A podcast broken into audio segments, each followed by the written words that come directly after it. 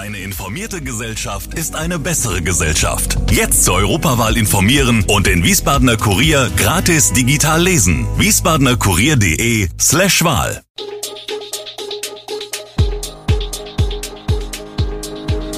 Gude, unser morgendliches News Update.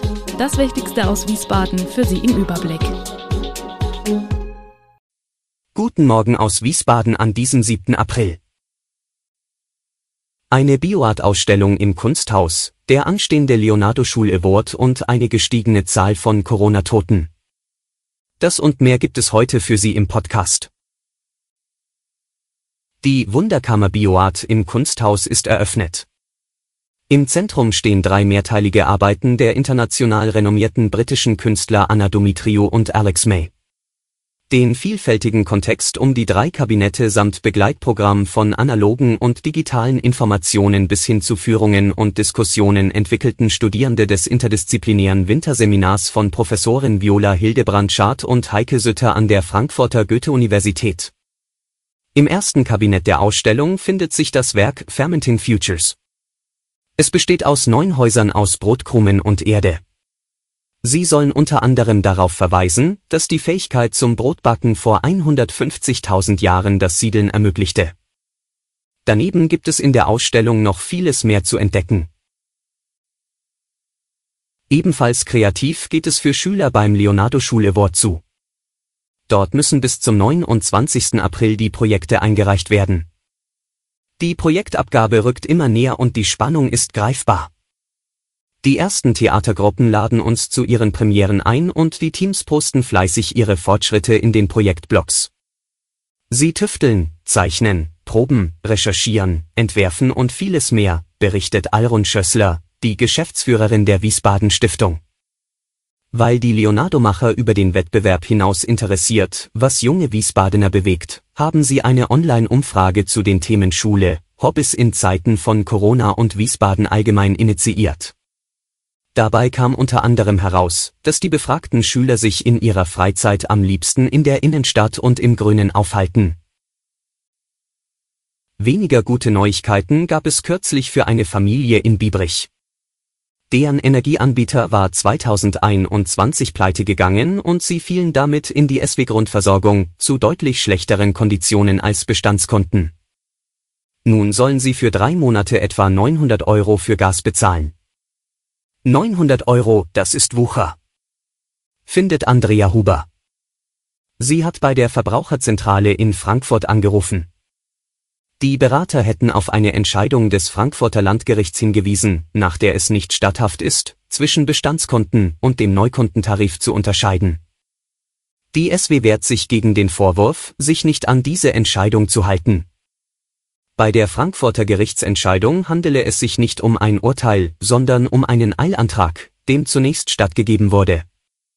Eine juristische Abwägung ging also nicht voraus, sagt Frank Rolle, Sprecher von SW Versorgung. Die Rechtslage ist aktuell umstritten.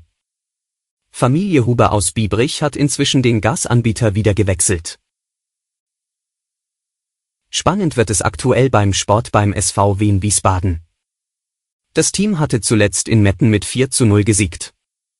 Als nächstes geht es nun gegen das Top-Team Eintracht Braunschweig. Das letzte Aufeinandertreffen des SV Wien Wiesbaden mit Eintracht Braunschweig ist gut fünf Monate her. Zur gleichen Zeit endete bei Wien Wiesbaden die Ära Rehm. Kurz darauf übernahm Markus Kauczynski als neuer Trainer. Nach anfänglich nicht zufriedenstellenden Ergebnissen stabilisierten sich die Hessen unter Kauczynski, setzten zu einer kleinen Aufholjagd an. Rang 4 in der Tabelle ist noch in Reichweite. Herschenken wollen die Wiesbadener die Saison auf keinen Fall. Wechseln wir nun aus dem Lokalen zur Weltpolitik. Der ukrainische Präsident Volodymyr Zelensky hat die von westlichen Ländern vorangetriebenen Verschärfungen von Sanktionen gegen Russland begrüßt. Diese sehen eindrucksvoll aus, sagte Zelensky in seiner Videoansprache auf Telegram. Allerdings reichten die Sanktionen nicht aus. Das findet Zelensky gerade mit Blick auf die Verbrechen in Butscha. Der ukrainische Präsident forderte deshalb erneut ein Embargo russischen Öls und einen vollständigen Ausschluss des russischen Bankensystems vom internationalen Finanzwesen. Werfen wir zum Schluss noch einen Blick auf die Corona-Zahlen.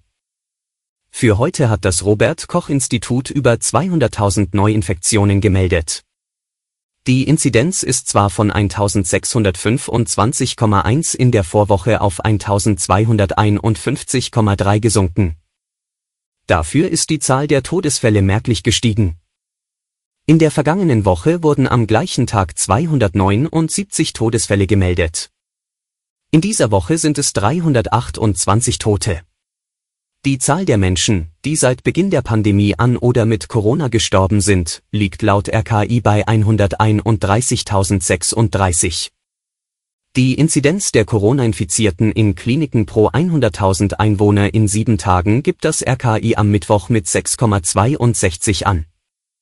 In der vorherigen Woche hatte der Wert bei 6,52 gelegen.